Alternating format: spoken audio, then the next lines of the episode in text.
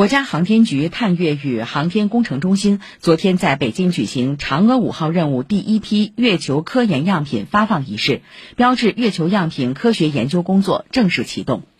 中科院院士朱日祥介绍，与过去人类获得的月球样品不同，通过对嫦娥5号月球样品的研究，将对月球与行星演化、行星宜居性等方面产生新的认识。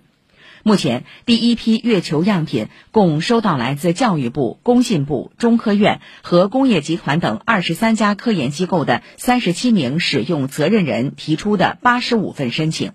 经审核，来自13所科研机构的31份申请获得通过，发放总量超过17克。现在还没有收到国外科研机构提交的正式申请，国家航天局正会同有关部门制定月球样品国际合作相关规则。